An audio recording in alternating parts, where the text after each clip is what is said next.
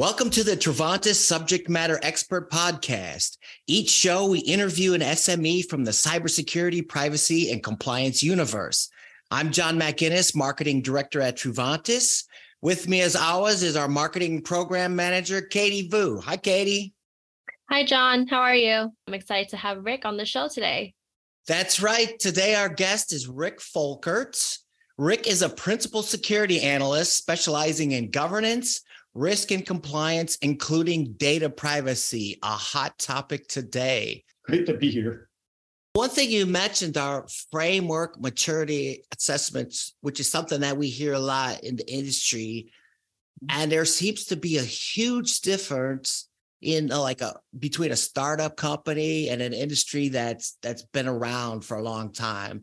Is there a different way that you approach, you know, a different type of industry yeah, so that's true because a lot of us depend on upon industry. So, uh, for instance, a healthcare is going to have a completely different question than a financial organization, than a sports team, on and on. So, they're they're just because they're in completely different fields, and the data that's important to them is completely different. So, a financial side, it's going to be your customer data, your financial data, and the stuff that's not released publicly, because some of those have requirements to release that, those things publicly if they're publicly traded, right? So, but if they're a startup, they're not going to have that requirement yet. So, what's important to them is their customer information, their financial information, and a lot of the things that make them special. So, a brand new startup is not going to be as established in their security as a company that's been around for 20, 30 years and been audited. So, you end up, some of them just don't know. What, what they're worried about is we wanted to get this off the ground and keep the lights on and keep our application spinning. Well, we didn't think about security except for the that the very basic part of it.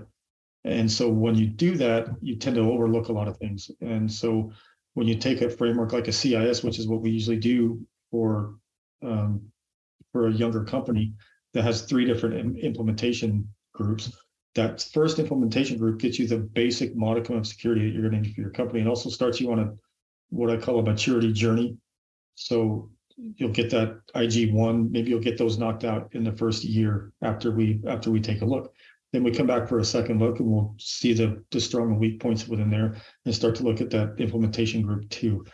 And maybe six months later to a year later, we'll look at IG3 because they kind of they build on each other. So it's a very good foundational look.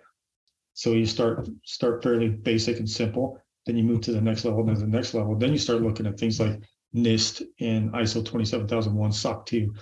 But sometimes a company is in a hurry to get to that SOC 2 spot, which is a lot, a lot of requirements.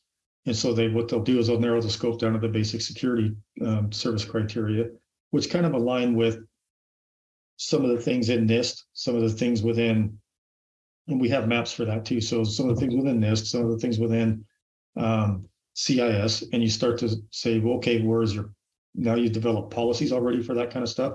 Because that's usually where you're going to find that younger companies struggle. They don't have the policies and the governance around what they're doing. They're just doing it.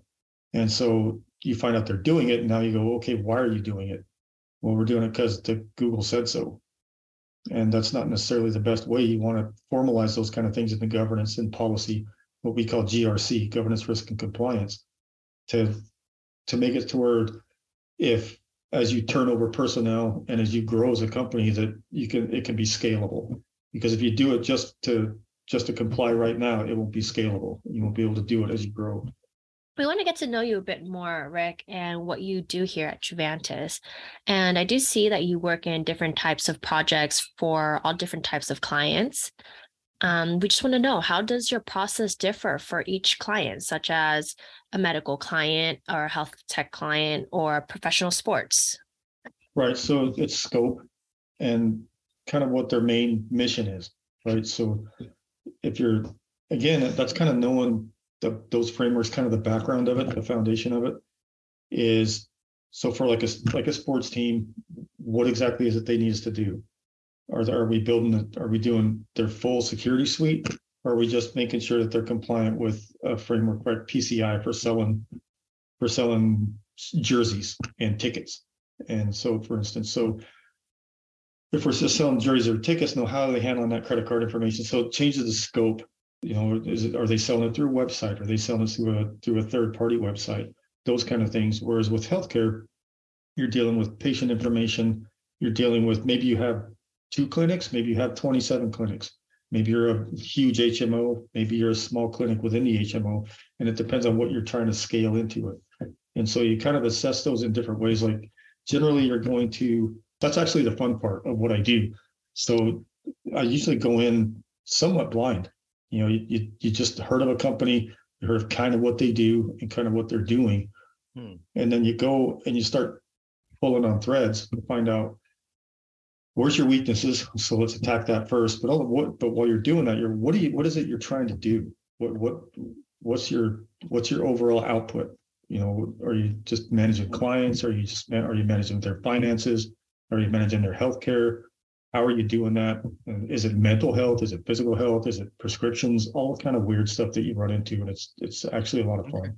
I guess I want to ask, what's the most exciting thing that you've seen on a defender front? So what William what William does, it's fun to watch him pick apart a network and decide where those vulnerabilities are. And then what I can do on the front end of that is help them.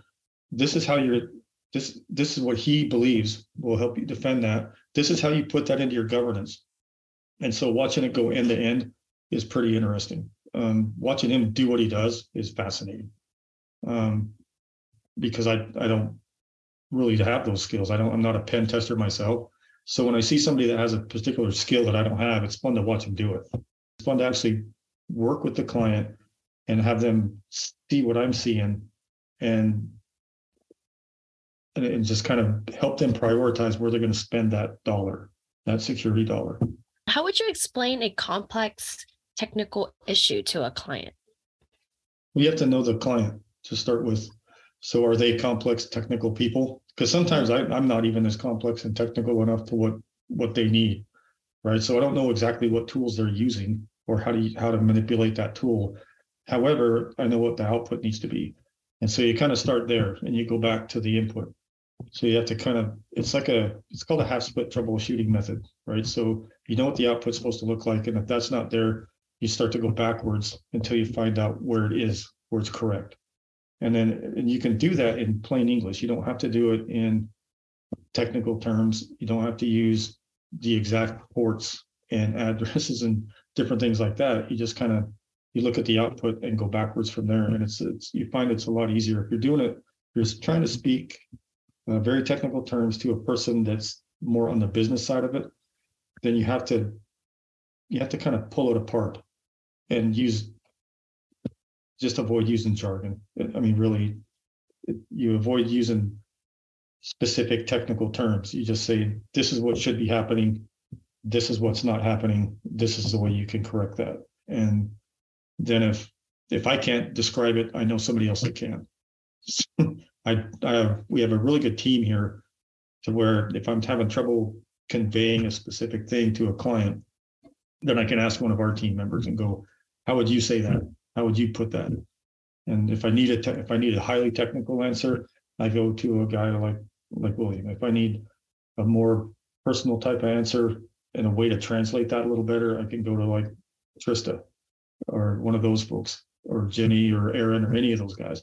Uh, and it, it would be silly not to use the talent that we have. Let's get to know you more in your journey, Rick. Um, okay. So, I just want to know what makes you unique and um, and describe your professional journey or defining the moment in your career which had brought you here to to Truvantis. There's a thousand moments, right? So it it depends on what you do. So I've done a lot of different things over my TOE, right? So time on Earth.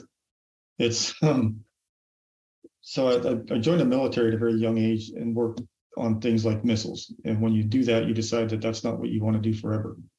So then you start getting into engineering, you start getting into different things, and you and you think what what looks like a field that I can stay in that will help me along, that that, that I don't have to worry about changing jobs, or it, it's always going to be employable right? And when I was a much much younger person, everybody said computers. That's where it's all at, right? So you go you go start to bend that way, and then you find out it, it's you have an aptitude for it, whether you whether you like it or not. You just kind of have an aptitude for it, and start to work that way. And then I went again I was in the military for a while. I worked on electronics for the most part for the first several years. And then I got out of the military, worked for doing testing data circuits for phone companies and stuff. So I was testing long haul data circuits, T1 type lines.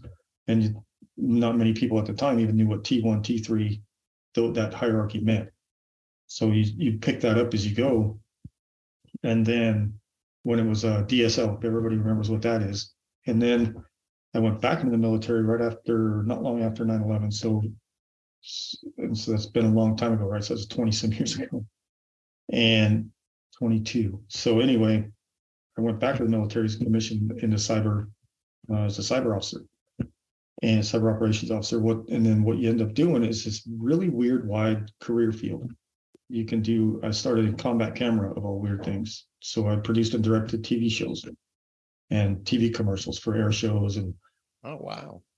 put together. If you watch Discovery Channel, a lot of their footage came from us. So we we do live live footage of aircraft doing different things for the Air Force, and so that we'd sell that to Discovery, and then they they'd edit it, put it together, and want to sell it back to us. So we did that, and then that went up to a different career field, and I ended up in network operations um, for the rest of my time in, in different areas of network operations for the rest of my time in the military, and then a little bit of audit toward the end of it in the Inspector General's office.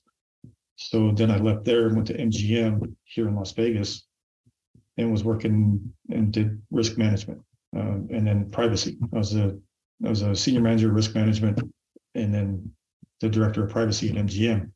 And eventually you lose a taste for gaming, right? So and then I end up here at Truvantis, but it's the stuff that you pick up along the way.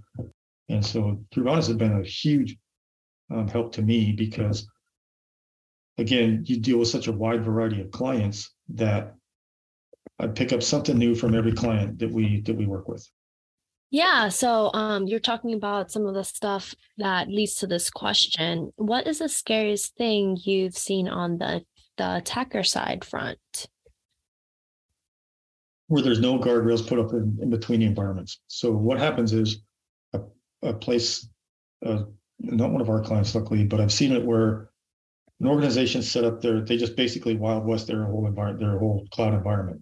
Not because they it's mostly because they didn't know better.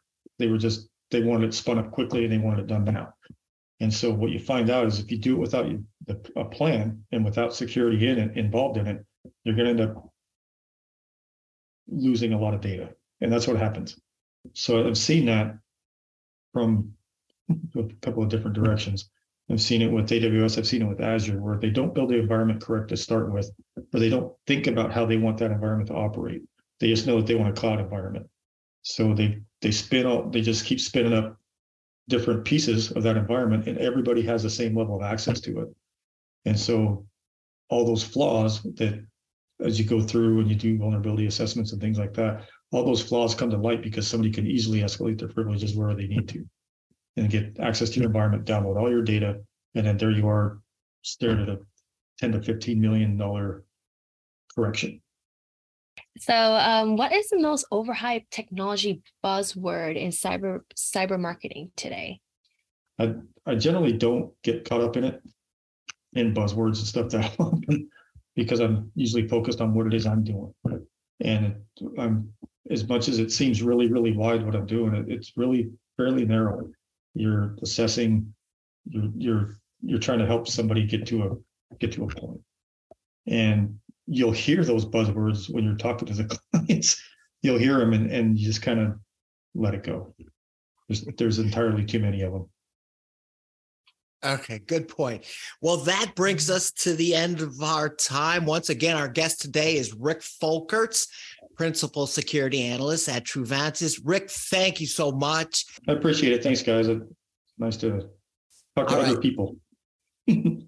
Thanks, Rick. Thanks, guys.